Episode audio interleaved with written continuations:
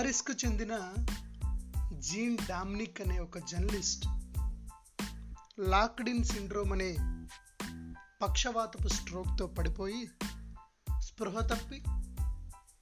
ఇరవై రోజుల తర్వాత కళ్ళు విప్పి చూస్తే తన శరీరంలో తన ఎడమ కన్ను తప్ప మిగతా శరీర భాగాలన్నీ నిర్జీవమైపోయాయని తెలుసుకున్నాడు.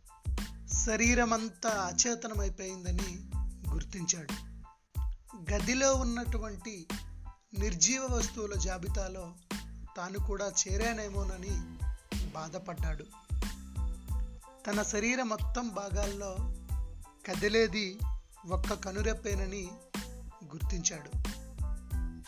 జీవితాంతం అలానే పక్క మీద ఉండకూడదని ఒక కఠినమైన నిర్ణయాన్ని తీసుకున్నాడు.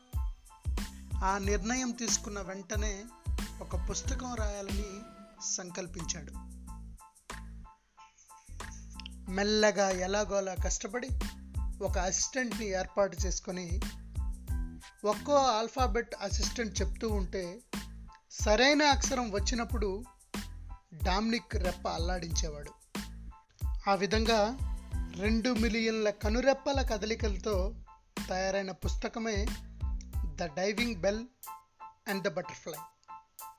దాదాపు ఇరవై లక్షల సార్లు తన కనురెప్పని తెరిచి మూసి ఆ పుస్తకాన్ని రాయడం జరిగింది.